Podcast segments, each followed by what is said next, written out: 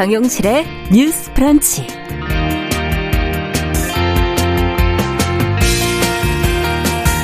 안녕하십니까 정용실입니다. 지난 21일 열린 한미 정상회담 공동 기자회견에서 외신 기자가 현 정부 내각의 남성 편중에 대한 질문을 했습니다. 이에 대해서 윤석열 대통령이 한 답변이 지금 관심을 모으고 있는데요. 자, 이런 질문이 나올 수밖에 없었던 내각 인사의 문제점, 그리고 대통령의 인식에 대한 비판이 제기가 되고 있는데요. 자, 관련해서 어떤 목소리가 나오고 있는지 또 생각해 봐야 할 점은 무엇인지 같이 이야기 나눠보겠습니다.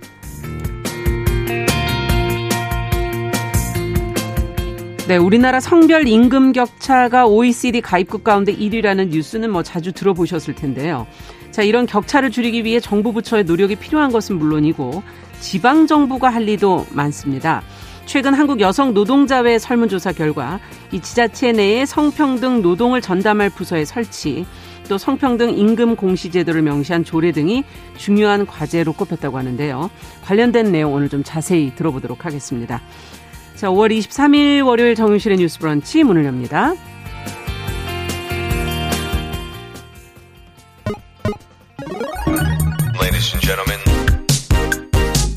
새로운 시각으로 세상을 봅니다. 정용실의 뉴스 브런치 뉴스픽.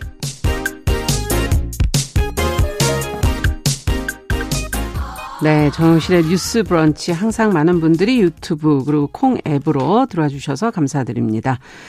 자, 첫 코너 뉴스픽으로 저희는 시작하겠습니다. 월요일, 수요일 두 분과 함께하고 있습니다. 전혜연 우석대 개공 교수님 안녕하세요. 안녕하세요. 전혜연입니다. 네, 조으론 변호사님 안녕하세요. 네, 안녕하세요. 조으론입니다. 자, 앞서 말씀드린 것처럼 지난 21일에 열린 한미 정상회담 관련 어, 뉴스 지금 계속 아직까지도 좀 나오고 있는데요. 같은 날 진행한 이 공동 기자회견에서 이 윤석열 정부 내각의 남성 편중에 대한 질문이 나왔습니다. 어, 어떤 질문이었고 구체적으로 그리고 또 어떤 아, 대답이 있었는지 전혜영 교수께서 좀 정리를 해주시겠어요? 예, 21일 서울 용산 대통령실에서 진행된 한미 정상회담 공동 기자회견에서 윤석열 정부에 대한 질문이 나왔는데요. 질문자는 조 바이든 미국 대통령을 동행 취재 중인 워싱턴 음. 포스트 소속 기자였습니다. 이 기자의 질문 내용을 좀 요약을 해보면 윤석열 대통령이 대선 기간 여성가족부 폐지를 약속했던 점, 한국이 여성의 사회적 지위가 낮은 사회라는 점, 그리고 내각 인선에서 압도적으로 남성이 많은 점 등을 이렇게 열거를 하면서 윤석열 대통령에게 여성의 대표성 향상과 성평등 증진을 위해 어떤 것을 계획을 하고 있나, 어떤 생각인지를 물었습니다. 네. 이에 대해서 윤석열 대통령이 공직 사회에서 예를 들어 내각의 장관이라고 하면 그 직전 위치까지 여성이 많이 올라오지 못했다라고 하면서 여성들에게 공정한 기회가 더 적극적으로 보장되기 시작한 지 오래되지 않았기 때문일 것이라고 말했고요. 이어서 그래서 기회를 그러니까 기회라는 거는 여성들에게 기회를 더 적극적으로 보장할 생각이라고 말을 했습니다. 그런데 이에 대해서 질문을 한 기자가 제가 워싱턴 포스트 소속 기자라고 네. 말씀을 드렸는데 이후에 보도가 나왔는데요. 워싱턴 포스트에서 네. 제목이 뭐라고 나왔느냐? 한국의 대통령 성불평등에 대한 압박 질문에 곤혹스러운 모습을 보였다라고 했어요. 그래서 윤 대통령이 이 질문을 받고 대답을 하기 위해 안간힘을 쓰는 듯 했다라고 당시 상황을 전했고요. 또 어떤 점을 짚었냐면은 이 윤 대통령이 여성가족부 폐지 공약을 언급하면서 워싱턴 포스트는 이 공약이 성평등 운동에 반대하는 일부 반페미니스트 청년들에게 구애하는 것으로 보였다라고 지적을 했고 어, 또, 또 워싱턴 포스트하고 예전에 윤 대통령이 그러니까 예전에 한 인터뷰죠. 예전에 네. 한 인터뷰 지난 4월이라고 하니까 어, 작년을 말하는 것 같은데 당시에 관해서 했던 인터뷰한 내용을 다시 언급을 했는데 당시에는 이렇게 대답을 했다라고 음. 합니다.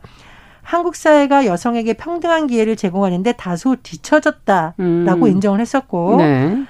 정치, 사회적 행위와 젠더 이슈, 여성의 기회 보장 부분은 글로벌 스탠다드를 따라야 한다는 분명한 원칙을 갖고 있다고 어, 당시의 내용을 다시 워싱턴 포스트가 음. 어, 다시 시키도 했습니다.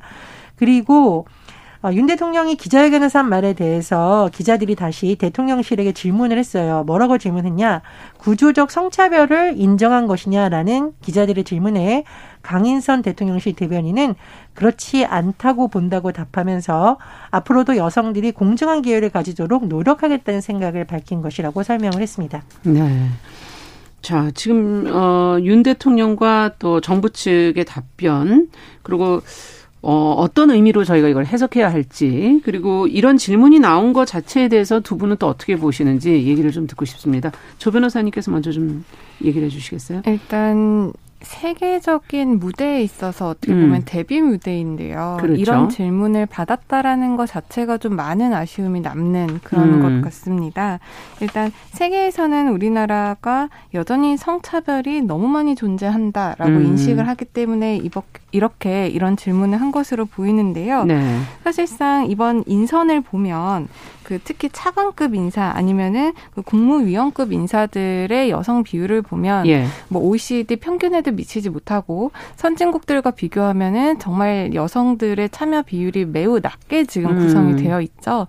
그렇기 때문에 그 부분 관련해서 세계 언론이 이번에 윤 정부 윤석열 음. 대통령 정부의 인선을 이제 비판적인 음. 시각으로 보고 있는 것 같습니다. 네. 그리고 또 하나 아쉬운 점은 이제 후보 시절에 윤석열 대통령이 후보 시절에 그 여성에 있어서 구조적인 성차별이 없다라고 음. 발언을 했는데 네. 이번에 그 미국 기자의 답변을 보면 여성이 많이 못 올라와서 네. 라는 것은 어떻게 보면 구조적인 성차별이 우리나라에 존재한다라고 답변을 한 것과도 같거든요. 그렇게 그렇기 때문에 네. 자신의 생각이 아직 확립되지 않은 것인지 아니면은 음. 그런 뭐 예전에는 이렇게 생각을 했지만 지금 이렇게 것인지. 생각을 한 건지 이 부분에 대해서도 명확히 지금 밝히고 있지 못한다는 사실이 매우 음. 아쉬움이 나, 남는 것 같습니다. 네. 정 교수님께서는 어떻게 보십니까? 일단 제가 브리핑한 음. 내용 중에 지난 4월이라 하면 작년이 아니라 올해 4월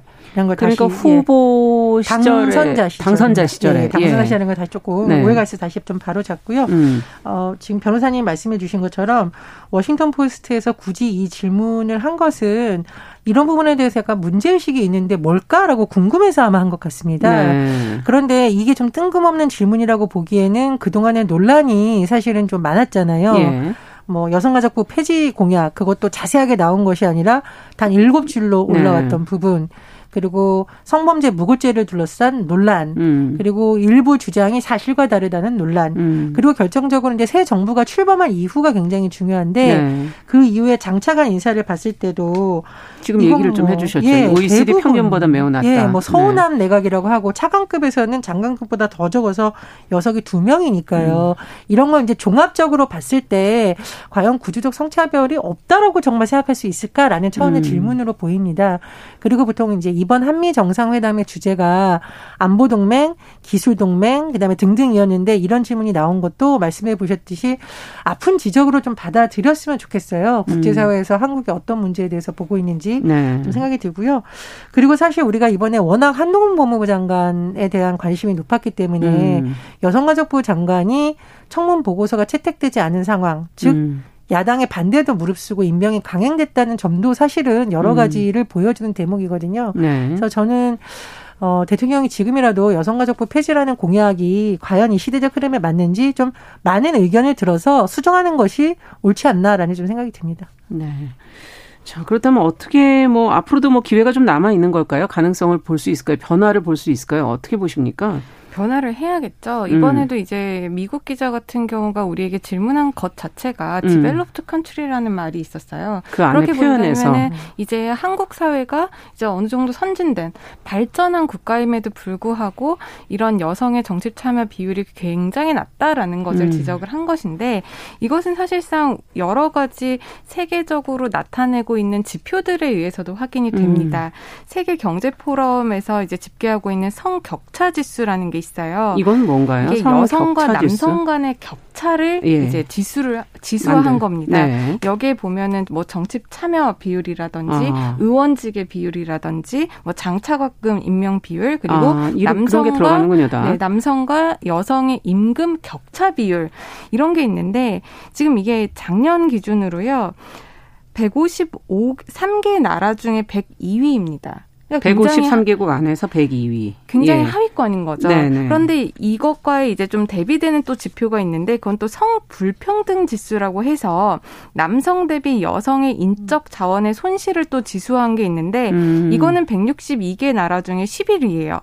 음. 그러면 어느 한 지수에서는 우리나라가 굉장히 성평등한 것처럼 보이고 어느 한 지수에서는 굉장히 불평등한 음. 것처럼 보이는데 우리가 여기에서 주목을 해봐야 되는 것은 네. 우리나라가 전체적으로 이제 성적인 불평등은 많이 해소가 되었다. 음. 하지만 상대적인 지수 있죠. 여성과 남성의 격차에 있어서는 그 세 개의 지수가 아직까지도 불평등함을 음. 보여주고 있는 것이라는 것을 우리가 받아들여야 된다는 겁니다. 네. 그러니까 절대 상대적인 거는 높아졌지만 아직도 여전히 상대적으로는.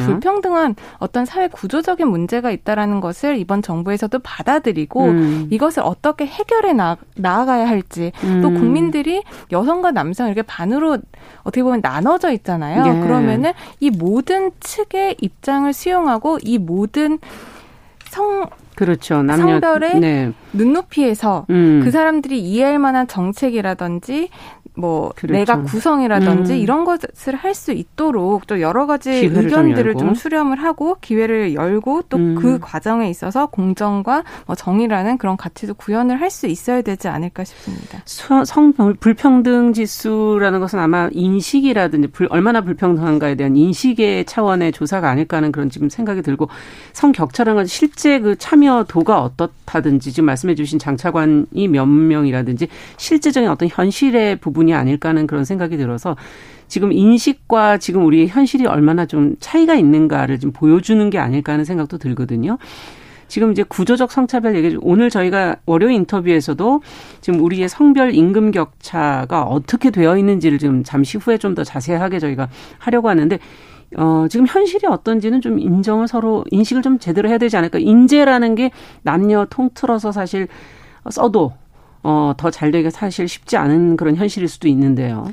이 성불평등 지수나 여러 가지 지수가 이게 토론회 때마다 논쟁의 방향에 대해서 그렇죠. 조금 다른데 성불평등 지수에 뭐가 들어가냐면요. 모성 사망비하고 청소년 출산율이 들어갑니다. 네. 근데 우리나라는 청소년 출산율이 낮은 편이에요. 맞아요. 그래서 네. 이, 이 지수에 또 뭐 영향을 미치는 부분도 있기 때문에 네. 이것이 이제 성평등하냐 아니냐를 보는데 요 한 가지만 볼 것이 아니라 변호사님 말씀하신 측면에 다양한 걸 좀 같이 봐야 된다라는 예. 주장이 제기되고 있어요. 조금 보충 설명을 드리고요. 그리고 저는 음. 윤 대통령이 만약에 장관에 대해서 아까 설명을 하면서 그 직전 위치까지 여성이 많이 올라오지 못했다라고 한다면 차관을 좀 많이 발탁하셨더라면 그 밑에도 많지 않습니까? 네, 그거 네. 근데 차관급 그래서 인사 앞두고 이번에는 좀 여성 청년이 많이 들어가지 않을까 했는데 음. 역시 서남 내각을 벗어나지 못했다. 차관은 더 적다. 두 명이다. 이렇게 네. 지적이 나오잖아요. 그래서 이런 부분 좀 봤으면 좋겠고요. 그리고 이제 지금 최근 최근 정치권에서 또 논쟁이 되고 있는데 저는 제일 답답한 부분이 이런 겁니다.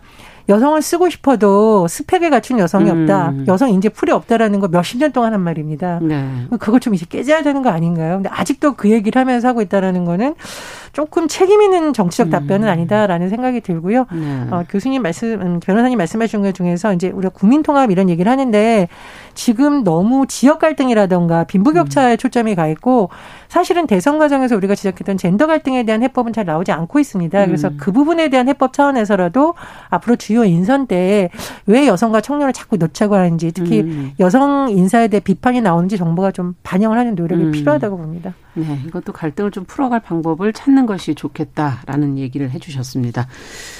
자, 앞으로 어떻게 될지는 저희도 조금 더 어, 지켜보도록 하고요. 어, 두 번째 뉴스로 가보도록 하죠. 어, 새 정부가 지금 출범하면서 청와대 국민청원이 문을 닫, 닫게 되죠, 당연히. 이제 정부의 시민 목소리를 전할 창구를 새로 마련해야 될 텐데 지금 이제 어느 프라인 어디에도 없다 이런 지적이 지금 나오고 있습니다. 자, 어떤 이야기인지 조 변호사님께 좀 여쭤보면서 음, 앞으로 또 어떤 것을 저희가 그러면 마련해야 될지 같이 한번 고민해 보죠. 네, 이제 국민이 물으면 답한다라는 모토를 가지고 문재인 전 대통령 임기 동안 운영됐던 그 청와대 국민청원 게시판이 지난 9일 문을 닫았습니다. 네. 이제 2017년 8월에 개설된 이 국민청원 게시판이요. 청원인이 게시글을 올리면 100명의 사전 동의를 거쳐서 이제 정식으로 공개가 되고 예. 30일 안에 20만 명 이상의 동의를 받으면 이제 청와대나 그 관련 부처가 답변하는 식으로 운영이 됐었습니다. 그렇죠. 이제 지난 2월 28일까지 누적 청원 게시글이 111만여 건이고요.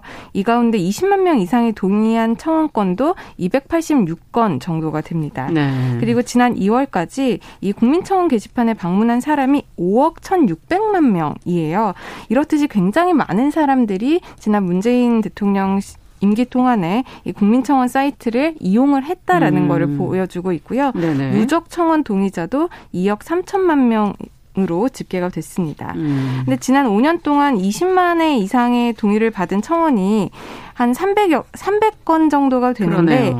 그 사건들을 보면 이제 대부분 이제 범죄라든지 음. 어떤 사고의 피해자가 이제 호소한 글이 많았고요. 네. 관련해서 이제 정부 정책 제도 관련한 청원도 굉장히 많았습니다. 음. 그 다음 순위로는 뭐 정치, 방송, 언론, 뭐 동물 보호 요구 이런 음. 것들이 이제 뒤를 이었습니다. 그 중에서도 이 국민청원 게시판으로 해서 실제적으로 정책들이 반영이 된 예가 음. 많은데요. 그 중에서도 우리가 많이 알 수 있는 것은 이제 텔레그램 엠벙방 아, 사건 같은 경우 그렇죠. 국민청원 게시판에 올라온 이후에 법도 개정이 되고요. 또 관련자들이 엄중하게 처벌을 받아서 이 부분에 대해서는 굉장히 국민청원 게시판이 음. 많은 장점을 가지고 있었다라고 보, 보여지기도 하는데요. 네. 다만 일각에서는 이 국민청원 게시판이 시간이 갈수록 자극적인 청원 그리고 음. 정치 진영 간의 어떤 대결의 장으로 이제 활용이 아. 되면서 아. 이제 세를 과시하는 수단으로 전락했다는 지적. 이 아. 제기가 되고 있고 청원을 할 때 여기에 대해서는 기본적으로 사실관계에 대한 체크가 없기 때문에 그 청원인이 주장하는 글이 그렇죠. 당연히 올라가니까 음. 이 부분에 대해서도 뭐 명예훼손이나 음. 거짓 사실이 유포될 수 있다 라는 그런 지적들이 일어나고 있었습니다. 네. 근데 이 국민청원 게시판 같은 경우에는 그 청와대 그러니까 전 정권에서 한 것이기 때문에 음. 정권이 바뀌게 되면 그 홈페이지 자체가 없어집니다. 아, 네. 그렇기 때문에 그것과 같이 이제 종료가 된 것이 고요. 음. 이후에도 이제 윤석열 대통령 정부에서 이 국민청원 게시판을 바로 계승하지는 않지만 새로운 플랫폼을 만들 음. 것이라는 지금 계획을 밝히고 있고 네. 또 이제 국민청원 강화문 1번과 국민신문고, 국민생각함 이렇게 여러 종류의 지금 청원 창구가 기존에 만들어지고 있었는데 음. 이런 것들을 좀 통합을 해서 음. 국민들이 조금 더 쉽게 자신의 목소리나 정치 참여를 이끌어낸다라는 단일화한 창구를 개설을 한다라는 생각인데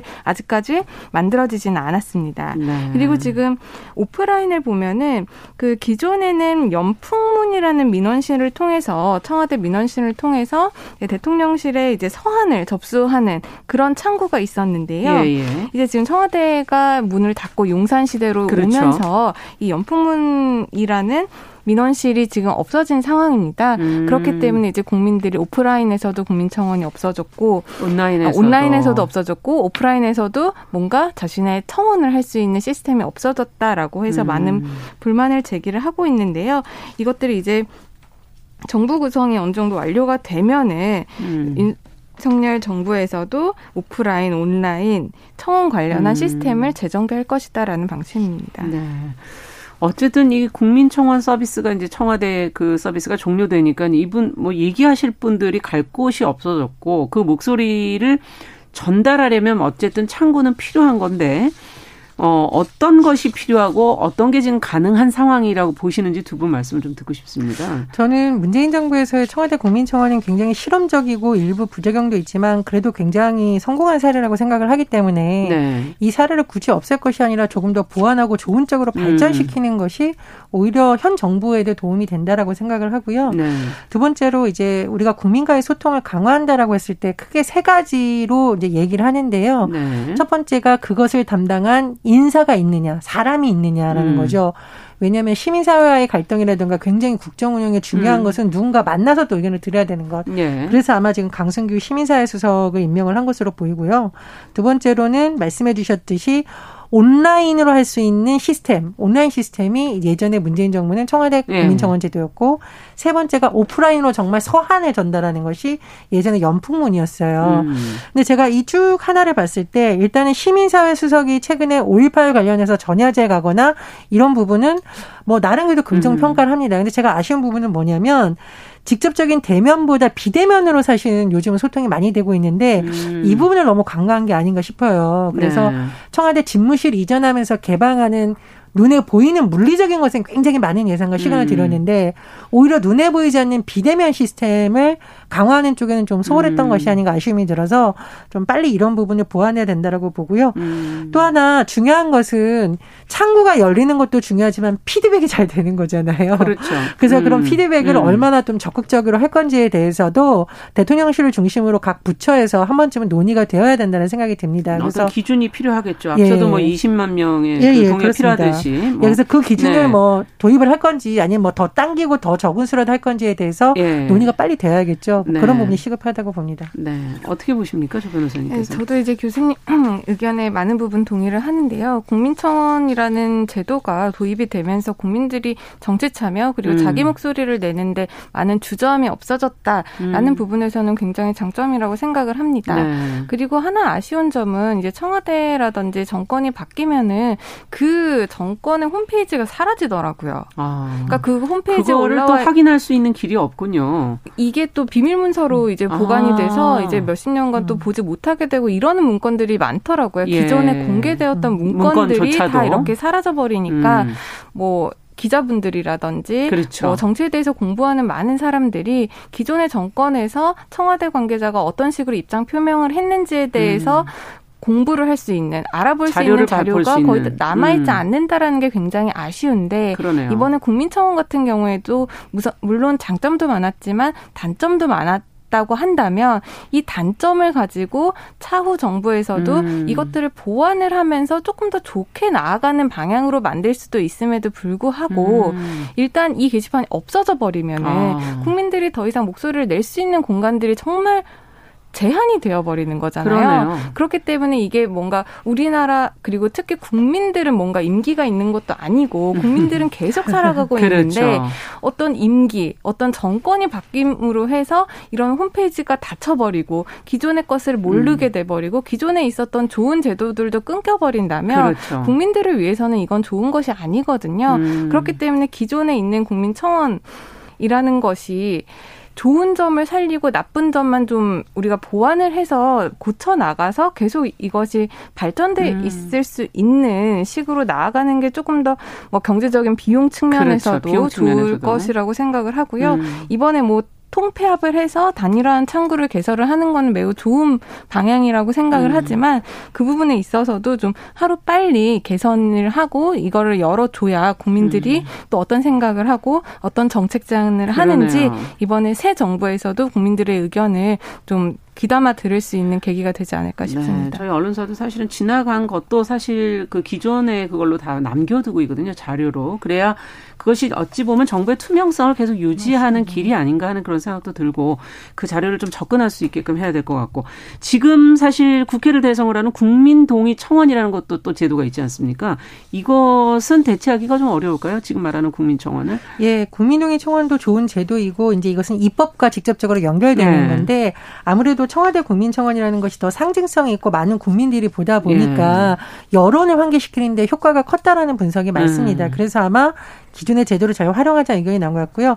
참고로 텔레그램 엠번방 사건이 무려 769만 명 청와대 그렇죠. 국민청원증이 얻었다고 합니다. 음. 그래서 이런 걸 볼 때 우리가 목소리를 낼 수 있고 그런 사람보다는 오히려 지금 목소리를 내기 어렵지만 중요한 의제를 던지하는 사람들이야말로 국민청원이 좀 절실한 그렇죠. 상황이거든요. 네. 오히려 약자를 위한 제도라는 것도 한번 생각해 봤으면 합니다. 네. 국민동의 음. 청원이라는 거는 이제 국회에서 하고 있는 건데 네. 이건 이제 입법, 그러니까 입법 법안과 관련된 아. 이제 청원을 네. 제한된다는 말씀이시죠. 그렇기 때문에 조금 범위가 적어서 음. 국민청원보다는 좀 실효성이 떨어질 수도 있고 또 답변을 해야 되는 기간이 법에 정해져 있기는 음. 한데 아. 이게 또 국회의원들의 판단에 따라서 약간 무기한적으로 연기가 되고 법안처럼 이제 음, 올라와 있기만 하고 또 폐기되고 이런 부분도 있기 때문에 이 부분에 음. 대한 저는 수정도 좀 필요하다라고 필요하다. 생각을 네. 합니다.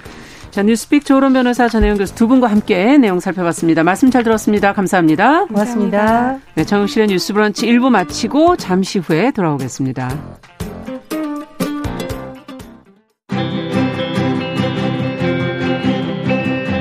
누군가는 아깝다고 생각할 우리 사회의 다양한 비용들과 푼돈들, 음. 삶의 전선에서 음. 최선을 다하고 살아가는 우리의 모습도 제 몫에 맞는 평가와 그에 합당한 시선이 좀 필요한 시점이 아닌가 하는 생각을 해충이다, 이충이다 이거는 네. 순전히 사람의 아. 그 잣대로 이야기를 하는 거예요. 음. 곤충이 우리 사람보다 몇 억 년 먼저 지구에 나왔거든요. 호모 사피엔스의 선배다 이렇게 얘기를 해요.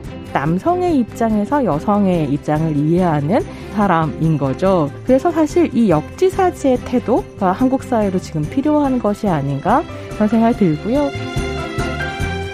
세상을 보는 따뜻한 시선. 정용실의 뉴스 브런치.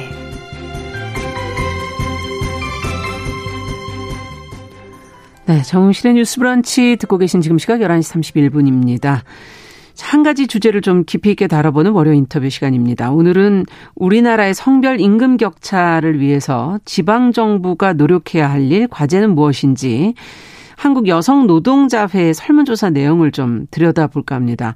아, 지방선거를 앞두고 지금 성평등 공약에 대한 관심도 높아져 있는 상황일 텐데요.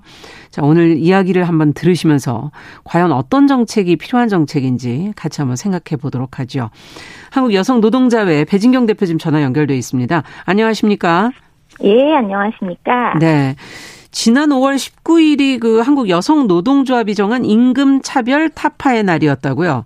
네, 맞습니다. 네. 이날을 맞아서 설문조사를 하셨고, 이제 결과를 발표하셨는데, 네네. 먼저 저희가 이렇게 날짜를 만든 이유와 의미를 좀 먼저 좀 알고 갈까요? 예. 어, 한국 사회는 지금 남성이고 정규직이면은 임금이 상당히 괜찮은 임금을 받는다고 생각하실 수 있어요. 근데 반면에 여성이고 비정규직인 경우에는 임금이 굉장히 낮습니다. 지금 네. 작년 기준으로 해서 평균 임금이 145만 원에 불과한데요. 네. 예. 근데 이제 생각을 해보면 음. 우리가 어 임금이 평균이잖아요. 그렇죠. 임금이 평균인데 무슨 일을 하건 어디에서 일을 하건 간에 관계없이 이게 평균으로 계산을 했을 때 그 변수가 음. 고용 형태 그리고 성별이라고 하는 변수만 가지고서 이렇게 임금 차이가 많이 난다라고 하는 건 저희는 좀 문제라고 생각을 해서 음. 남성 정규직 임금 대비 여성 비정규직 임금을 1년으로 계산해서 그날 이후부터는 여성 비정규직은 남성 정규직에 비해서 무급으로 일을 하고 있다라고 하는 음. 날을 만들었습니다. 그래서 그게 음. 어, 임금차별 타파의 날이고 작년 기준으로 해가지고 남성 정규직 임금 대비 여성 비정규직 임금은 37.9%에 불과합니다. 근데 왜 하필이면은 남성은 정규직, 여성은 비정규직으로 이렇게 비교를 하나요? 여성의 정규직, 남성의 정규직, 남성의 비정규직, 여성의 비정규직 이렇게 비교해야 되는 거 아니냐 이런 지적들이 있거든요. 어떻게 보세요? 네. 자, 우리가 일제 강점기를 한번 기억을 해보면 이해가 좀 쉽게 가실 수 있을 것 같은데요. 네. 일본인 남성 노동자 임금 대비 조선인 여성 노동자의 임금이 100대 25였습니다. 어. 예, 어떻게 이렇게 얘기 들이, 드리면은 좀 화가 나지 않으시나요? 아, 화나죠. 너무 차이가 예. 심하네요. 네. 네네네.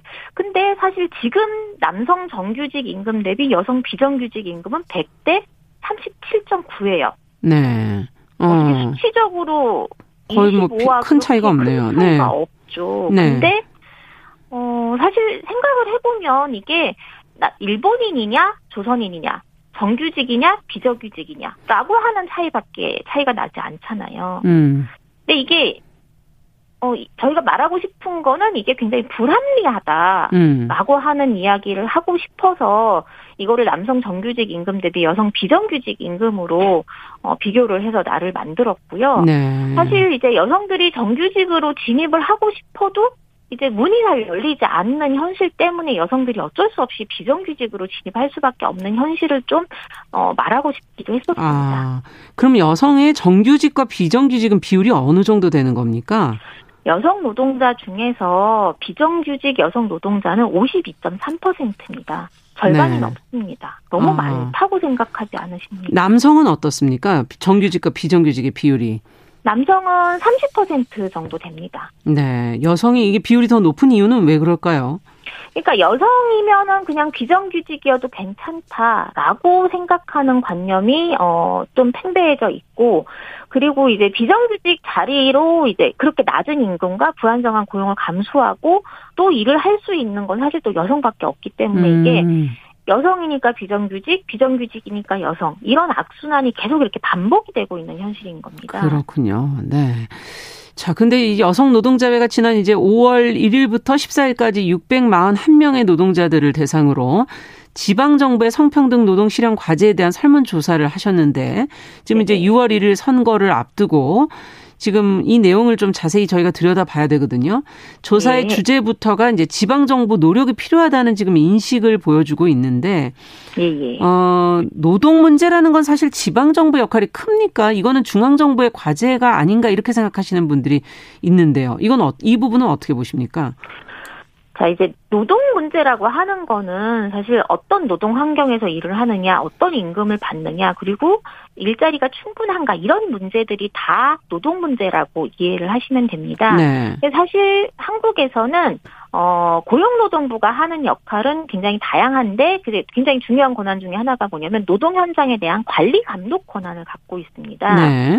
근데 이게 고용노동부의 고유 권한이기 때문에 어, 노동의 문제가 이제 중앙정부 그리고 고용노동부만의 어, 영역이다라고 생각하시기 쉬운데, 음. 예를 들어서 지역에 일자리가 부족하다. 라고 얘기가 되면은 지방정부에서 이거를 손을 놓고 있을 문제가 아니지 않습니까? 네. 노동이라고 하는 거는 사실 지역 환경과 굉장히 밀접하게 결부될 수밖에 없고 지역별로 음. 산업이 다르고 인구 특성이 달라서 그렇죠. 이제 지역의 환경과 특성에 맞게 지역 맞춤형 정책이 필요한 경우가 많습니다. 음. 근데 이런 것들이 지방 정부의 역할이 아니라고 얘기를 한다면 사실 저는 지방 정부가 무엇을 해야 되는가라고 음. 하는 질문을 하지 어, 하지 않을 수 없다고 생각을 음. 합니다. 네. 네. 이걸 결국 문제를 풀려면 지방 정부의 역할이 필요할 수밖에 없다라는 말씀이신데. 예. 자, 그렇다면 좀 구체적으로 그 설문 내용을 들어가 보도록 하죠. 예. 지방 정부의 성평등 노동 실현을 위한 행정 체계 중에 그러면 가장 시급한 건 뭐라고 생각하느냐는 질문. 여기는 네. 어떤 대답이 나왔습니까? 어, 성평등 노동 전담 부서라고 하는 응답이 64.4%가 나왔습니다. 네. 예, 지금 지방 정부 중에서 성평등 노동 전담 부서가 있는 곳은 서울시가 유일합니다. 음. 성평등 노동 팀이 있는데 네. 어, 다른 지방 정부에는 이러한 그 성평등 노동 전담 부서가 없습니다. 아예. 음. 예, 그래서 저희는 이제 어 많은 분들 역시 이게 이런 행정체가 있어야 된다라고 하는 음. 응답을 해주셨다라고 생각을 하고요.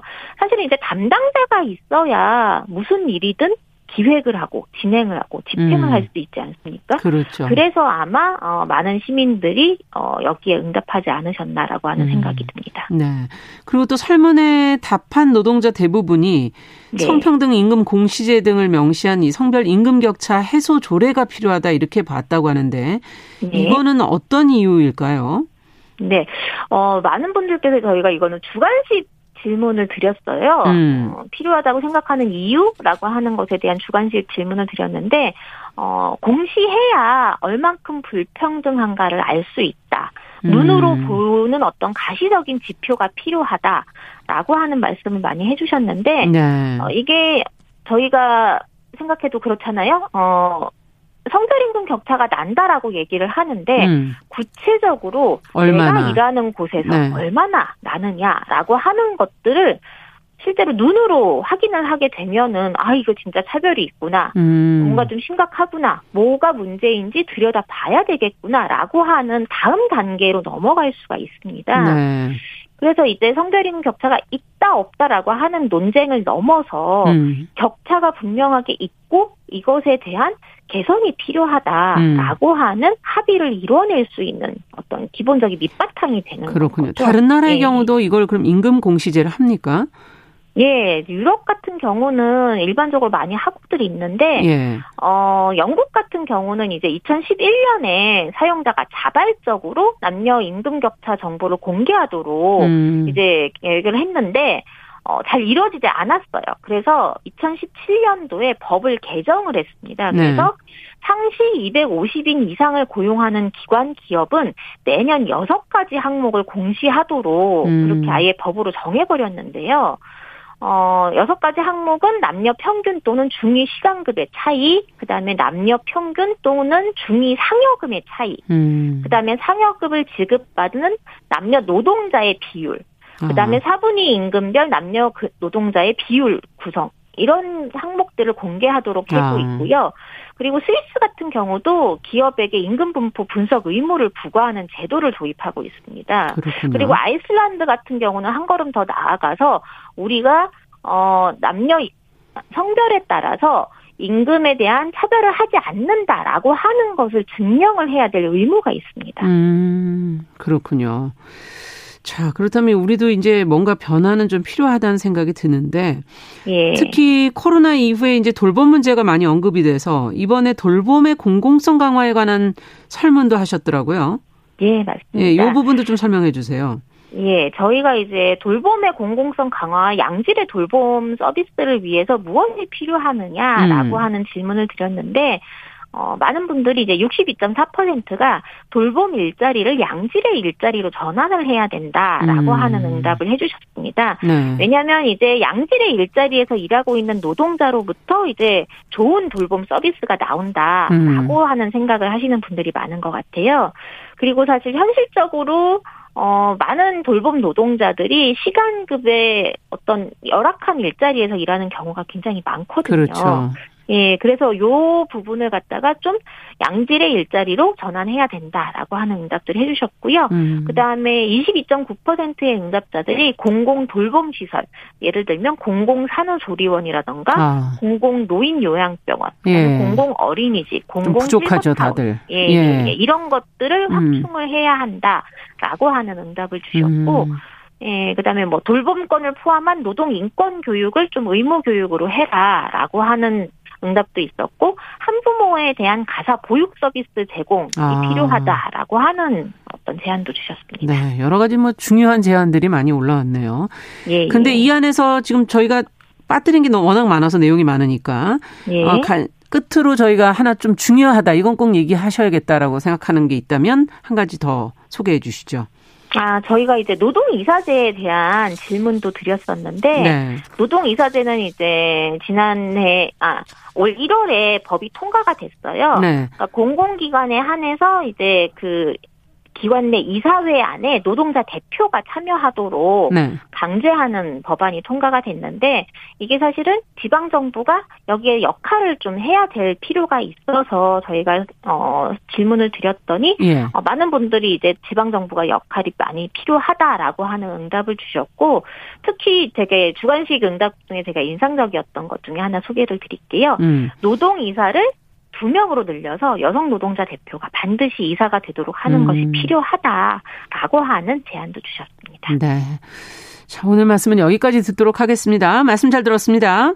예, 감사합니다. 네, 월요 인터뷰 성별 임금 격차를 줄이기 위한 지방 정부의 과제, 노동자들은 과연 무엇을 중요하게 생각하고 있는지 한국 여성 노동자의 백진경 대표와 함께 살펴봤습니다.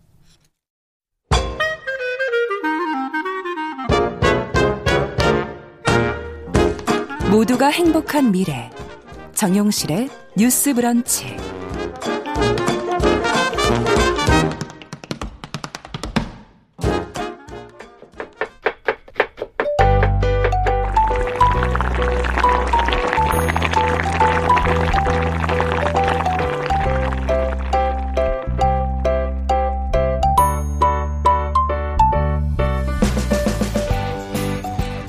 네, 건강한 식탁 시간입니다. 오늘도 음식과 식재료에 관한 이야기 또 정보까지 저희 전해드리는 시간이죠. 홍신의 요리연구가 잘해주셨습니다. 어서 오십시오. 네, 안녕하세요. 자, 오늘은 시사적인 주제를 잡았어요. 네, 아무래도 저희가 그래도 매일 맛있는 얘기만 하다가 어. 가끔 가끔 또 이럴 때가 있지 않겠습니까? 식용유. 요즘에 좀 대란이에요. 그래서 많이들 체감하고 계실 네. 텐데 마트에 가서 식용유 살 때 구매 뭐, 제한이 있잖아요. 그렇죠. 구매 제한도 있고 어. 또 온라인으로도 지금 얼마 전에 또 구매 제한이 생겨서 이제 약간 한 사람이 가서 하나 하나 정도밖에 못 사더라고요. 대형마트인 대형마트 경우에 경우는? 이제 대용량인 경우 네. 그렇고요. 뭐 작은 병 같은 경우에는 뭐 음. 뭐 10개 개까지 이렇게 되는 아, 데가 또 있어요. 음. 근데 이게 약간 그 업체에 따라서 좀 다르지만 일단 구매 제한이라는 거가 있는 것 자체가 신경 쓰이죠. 신경도 쓰이지만 이게 사실 그 이런 자본주의 사회에서 말이 잘 안 되는 이야기 식용유 거의 처음인 예. 거죠. 그래서 아 이렇게 기름에 대한 구매 제한이 왜 생겼냐. 음. 이게 알고 보면 은뭐 이렇게 얘기할 수 있어요. 우크라이나가 음. 진짜 중요한 나라였구나. 는걸 다시 느끼는 거죠. 네, 이게 네. 뭐 유럽에서는 유럽의 창고라고 여겨질 정도로 음. 그런 별명이 붙어 있을 정도로 예. 뭐 곡물서부터 기름서부터 음. 여러 가지를 다 공급하고 있는 나라였는데 음. 지금 전쟁이 터지면서 사실 뭐 수출이 불가능한 상황이 됐으니 음, 아예 공급이 끊긴 거예요. 맞아요. 그런데 사실 우리가 알고 있는 식용유 같은 경우는 우크라이나가 수출을 하는 해바라기 씨유가 있거든요. 해바라기 씨가 거기서. 그렇죠. 우리가 식용유라고 아. 얘기하는 걸 사실 정의를 다시 짚으면 먹을 수 있는 기름이 식용유예요. 그럼요. 그러면은 우리가 많이 쓰는 게 콩기름, 콩기름, 대두유, 음. 그리고 또 해바라기 씨유, 음. 그리고 팜유. 음. 또 여러분들이 알고 있는 식용유가 또 뭐가 있을까요? 포도씨유, 포도씨유 올리브 오일, 그렇죠. 예. 들기름, 참기름 맞습니다. 모두 다 식용유예요. 네네. 근데 식용유자가 아. 붙어 있는 건 대부분 튀김을 할 수 있는 약간 저렴한 기름들을 그렇죠. 총칭하기도 하거든요. 네네. 그래서 이 기름에 해당되는 식용유들은 대두유, 팜유, 해바라기 씨유 이런 것들이에요. 그러네요. 그래서 큰 통의 대용량으로 구매가 가능하고 아. 카놀라유 같은 거. 그렇죠. 좀 뭐 온도가 높이 올라도 우리가 크게 음. 뭐가 생성 많이 안 되는 안전한 기름들을 음. 식용유라고 하고 있었죠. 네. 이거의 주류가 지금 팔로가 막힌 거죠. 그러니까 수입이. 그렇군요. 그렇기 때문에 조금 뭐, 뭐 원재료 가격이 상황이. 이제 오를 테니까 여기서도 이제 가격을 올리지 못한다면은 맞아요. 네, 쉽게 생산이 계속 지금 되게 어려운 올리는 거 정도의 문제가 아니라 음. 완전히 공급이 없기 때문에 그렇군요. 지금 거의 조금 희박한 상황이 된 거예요. 음. 이 상황에서 뭐 얼마 전에 엊그저께 다시 뉴스에 나왔지만 인도네시아에서 한동안 팜유 수출을 중단했었어요. 네. 그랬다가 다시 수출을 재개한다. 음. 그래서 식용유 공급에 숨통이 트인다. 이런 기사들이 줄지어 오고 있는데 팜유는 사실 일반인들이 쓴다기보다는 주로 식당이나 외식업계에서 쓰는 거 아닙니까? 아 그렇게 알고 계시기는 아닙니까? 한데요. 네 식당이나 외식업계에서 오히려 팜유를 그냥 쓰는 경우는 그렇게 많지는 않고요. 아. 여러분들이 그러니까 소비자들이 많이 사용하고 있는 라면 라면. 그렇죠. 음. 뭐 이런 것들 유탕 처리 가공품, 과자들, 아, 과자들. 네, 그리고 마요네즈라든지. 아. 그리고 심지어는 초콜릿 아시죠? 네.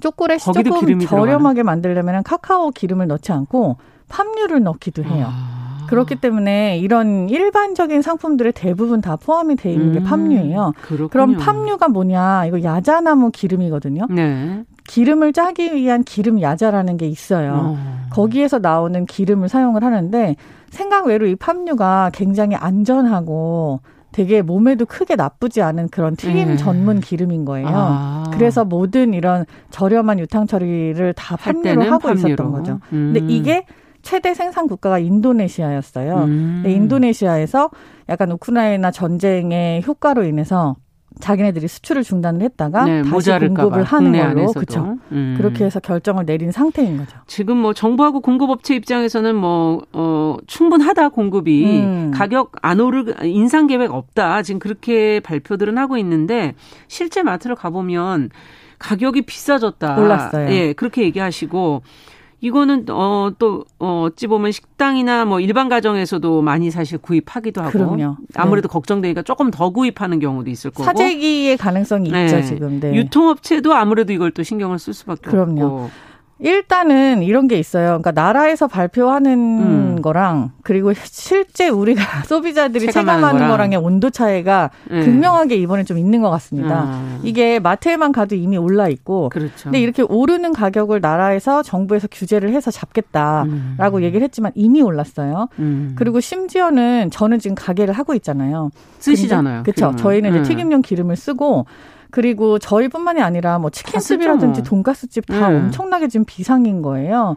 실제로 그통 음. 단위로 봤을 때 20리터짜리 이랬을 때 가격이 옛날에 비해서 오르는 그 비율에 비해서는 훨씬 몇 배 더 올라 있는 게 맞아요. 아. 그리고 업자들이 음. 식용유 공급 업자들이 이 사태가 사실 언제 끝날지 자기는 모르겠으니 음. 그 기름을 사둬라라고 또 제안을 하기도 해요. 아. 그렇기 때문에 기름은 사실 뭐 유통기한이 그렇게 길, 기니까 꽤 음. 생각보다 음. 그래서 이거를 조금 뭐 열매 톤씩 이렇게 쟁여놓는 아. 거를 권고하고 있으니 그걸 또 무시를 할 수가 없는 거죠. 진짜 그러네요. 앞으로 더 어떻게 될지 모르겠다라는 생각에 전쟁이. 얼마나 길어질지. 그러니까요. 특히 우크라이나 앞서 해바라기 씨 맞아요. 기름 음. 씨유 그 원료 비중이 국제적으로 그렇게 높습니까? 다른 나라 해바라기 씨는 왠지 전 세계에 많을 것 같은데. 어, 아니에요. 여기가 지금 우크라이나가 예. 유럽의 뭐 창고라고 제가 아까 예. 말씀드렸잖아요. 해바라기 씨유뿐만이 아니라 지금 프랑스에서는 그러니까 기름 제한뿐만이 아니라 밀가루 제한도 있어요. 밀가루. 네. 일반 그쪽은 아무래도 더 많이 드시니까. 그렇죠. 우크라이나에서 생산하는 곡류들이 대부분 다 유럽에 공급이 되고 있었었는데. 그래서 곡물 창고라 그러는 네. 거예요. 곡물 창고뿐만 아니라 모든 식자재의 창고라고 부를 수 있을 아. 만큼 우크라이나가 되게 중요한 땅이었더라고요. 이거를 이번에 전쟁이 나고 나서 우리가 체감을 하게 된 거예요. 예. 해바라기 CU 같은 경우는 전 세계 1위라고 할 수 있어요. 전 세계 1위. 그렇기 때문에 전 세계적으로 공급하던 이 해바라기 CU를 음. 지금 완전히 차단을 당해서 아무것도 못 하고 있으니 지금 기름이 딸리는 건 당연한 그렇겠죠. 거죠. 음. 그래서 이제 팜유가 한동안 좀 많이 대체를 할 수 있어야 되는데 팜유라고 하는 걸 어떻게 구분을 하시냐면 우리가 베지터블 오일이라고 하잖아요. 네네네. 그것들이 대부분 다 팜유가 아. 포함된 기름들이에요. 아. 그리고 뭐 기름을 우리가 집에서 튀김용으로 쓸때 예. 콩기름, 카놀라유, 해바라기 씨유 베지터블 기름 이런 네. 식으로 나눠서 그걸 판매를 하고 있잖아요. 예, 예. 이것들에 포함이 된 팜유 함량이 조금씩 다들 있습니다. 아. 그래서 이 기름, 그러니까 튀김용 기름 자체가 지금 다 대란이 된 거고요. 음. 우크라이나가 뭐 세계의 곡창 지대, 뭐 유럽의 음. 창고 이렇게 불리는 이유 중에 하나도 이렇게 기름이랑 곡물 이렇게 주요 농산물들을 대부분 다 잡고 그렇군요. 있기 때문이었던 거죠. 네. 야, 코로나19 지금 거리두기가 이제 풀려가지고. 아. 사실 어찌 보면은 외식업계 입장에선 이제 좀 활기를 맞아요. 찾으려고 그러는 시간이었는데 이때 또 이렇게 식용유 대란이 일어날 거랑은 상상도 못했던 것일 거고 식용유 대란은 진짜 생각도 못했어요. 예. 이게 뭐 식용유 대란 때문에 지금 계속 이루어져야 되는 일들이 뭐냐면은 원자재값 상승이 모두 다 도미노로 이어져요. 일단 라면 같은 경우 라면으로 되게 많은 지표를 아, 삼잖아요. 그렇죠. 가격이 중요하죠. 그렇죠. 기름값이 너무 올라버리니까 음. 일단 유탕 처리를 해야 되는데 그거 자체가 비싸지는 거잖아요. 음. 라면값이 전체적으로 10%를 오를 거라는 전망이 있어요. 오. 치킨 값이 지금 심상치가 않고요. 정말 국민 어떻게 보면 간식 그럼요. 이렇게 표현할 수 있는 것인데 치킨, 돈가스 그리고 떡볶이에 나오는 튀김이라든지 아. 이런 것들 다 같이 해당이 되고 서민 음식이에요. 그럼요. 그리고 더 중요한 거는 편의점, 마트 이런 데깔 려 있는 모든 과자류들 과자. 이것들이 다 어. 같이 인상 예정이에요. 그러니까 이거는 영향이 너무 큰데 어떻게 이것저것? 보면은 그냥 식용유 대란이라고 얘기하기보다는 그냥 서민 경제에 전체적으로 영향을 음. 미치는 그런 기름 파동이라고 보시는 것도 맞는 것 같아요. 네. 이건 좀 잘 걸렀어야 되나 그러면? 아, 이게 그런 걱정도 되고 지금 정용실 아나운서님이 네. 어떤 얘기를 하시는 거냐 하면은 그 치킨집 같은 경우에 예. 한동안 이렇게 뭐 한 번 기름으로 60마리만 뭐 튀긴다는 그런 예. 집도 홍보도 있었잖아요. 홍보도 아예 나와 있죠, 그렇죠. 근데 이게 어떤 소리냐면은 그 기름을 한 번 넣고 나서 원래는 어느 정도 튀기면 기름이 산패되니까 그걸 음. 갈아야 되는데 그렇죠. 그거를 마그네슘 필터링을 해서 그 오염 물질만 빼내고 네. 다시 새기름처럼 만드는 그런 음. 기술이 있어요. 음. 그래서 그 필터링 시스템을 이용하는 것도 어떻게 보면은 가게마다의 노하우거든요. 그 기계를 갖다 놓고. 음. 근데 이런 치킨집이나 이런 요리집이 있는가 하면 그냥 기름을 쓰고 갈고 쓰고 갈고 열심히 닦는 집도 음, 있잖아요. 그렇죠. 근데 이 두 집 다 사실 다 영향을 받는 건 마찬가지죠. 음. 필터링 하는 것도 어떻게 보면 좀 한계가 있어요. 네, 아. 비용도 사, 뭐 생산이 되지만 그래도 뭐 기름을 가는 것보다는 지금 아. 상태에서는 훨씬 더 저렴하긴 하겠죠. 그래서 이거를 옛날 같은 경우에는 뭐 건강을 생각해서 이렇게 뭐 필터링을 하냐 안 하냐 음. 이런 걸 막 따졌었는데 요즘은 치킨값 자체가 이렇게 안정적이지 못하기 때문에 네. 그리고 또 기름값 때문에도 이게 영향을 받고 있기 때문에 음. 이런 것까지는 사실 많이 안 따지고 계셨었는데 음. 이제는 좀 찾아보시겠죠 이런 걸. 그러겠네요. 네. 지금 이 대체할 만한 종류가 뭐 있을까요? 올리브 오일이 예전에 좀 고급 그런 오일이라고 볼 수가 있었는데 맞아요. 지금 가격이 뭐 이러다 보면은 큰 차이가 없는 것일 수도 있고 제가 다른 걸로 뭐 대체해서 쓸까요? 말씀드린 것처럼 예. 식용유라고 하는 거는 음. 원래 음. 먹을 수 있는 기름을 다 통칭하는 건데 그 중에 식용유라는 단어가 붙어 있는 것들은 튀김 가능한 저렴한 음. 기름을 말하는 거잖아요. 네. 근데 이 기름값이 이 튀김 가능한 저렴한 기름값이 우리가 생각하는 그 고급 기름값이랑 음. 거의 맞먹는 수준으로 가 음. 있으면 음. 지금처럼 네. 그러면은 굳이 우리가 이 튀김용 기름을 사서 튀겨야 되냐? 어. 이게 올리브 오일로 튀김을 하지 않는 이유 중에 하나가 뭡니까? 원래는 이제 뭐 불포화 지방산이 많이 포함되어 있기 때문에 이거를 튀기면 뭐 안 좋은 게 생성되고 뭐 이래서 예. 샐러드로만 먹고 이른다고 알려져 있잖아요. 예. 이태리 가면 근데 다 올리브오일로 튀기잖아요. 그래요? 네. 안 가봐가지고. 이태리 예. 가면 또 다 죄다 올리브오일로 다 튀겨요. 아. 그게 많이 생산이 되니까 가격도 또 어느 정도 내 저렴한 것도 예. 있고 막 완전히 엑스트라 버진이 아닌 걸로는 다 튀길 수도 있고요. 아. 근데 이게 지금 우리도 약간 이런 현상으로 돌변하고 음. 있는 중인 거죠. 식용유라고 하는 게 이제는 그냥 평준화 되는 거예요. 먹을 수 있는 기름으로. 그래서 싼 거는 없어지고 다 비싼 그렇죠. 거로만 되는 거군요. 그러니까 이게 어떻게 보면 기름 quality가 점점 높아질 텐데 음. 뭐 굳이 그러면은 뭐 콩기름을 사 갖고 튀기냐, 뭐 카놀라유를 튀기냐 이런 거랑 가격이 비슷하다면 아. 그렇다면 포도씨유라든지 네. 뭐 아니면 올리브 오일이라든지 음. 이런 것들을 다 대체를 하실 수 있다는 아이디어가 생기겠죠. 네, 지금 사나야님께서는 쪄 먹어야 되겠다. 기름에 굽거나 튀기는 게 아니라 아유, 쪄 먹어야 된다. 네. 그러시다 보면 또 치킨이 생각날 거예요. 아, 그러니까. 아니 어떻게 아껴 쓰는 방법을 끝으로 한 30초 안에 팁을 좀 주시죠. 이게 아껴 쓰는 방법은 음. 사실은 없습니다. 기름은 더해서 넣어야 되고요. 음. 원래 좋은 기름을 포함하고 있는 육류 제품들을 실제로 이렇게 찌거나 굽는 방식으로 해서 기름을 조금 덜 드시는 방법도 고려하실 만할 것 같아요. 네, 아주 지혜를 주셨네요. 쪄서 먹어야 된다고. 네, 오늘 말씀 여기까지 듣겠습니다. 건강한 식탁 홍신의 요리연구가와 함께 지금 부쩍 비싸진 식용유 이야기 아껴 쓰는 방법 방법 쪄먹자까지 들어봤습니다. 오늘 말씀 잘 들었습니다. 감사합니다. 감사합니다. 자, 정우실의 뉴스 브런치 월요일 순서 여기서 마치겠습니다. 저는 내일 다시 뵙겠습니다. 안녕히 계십시오.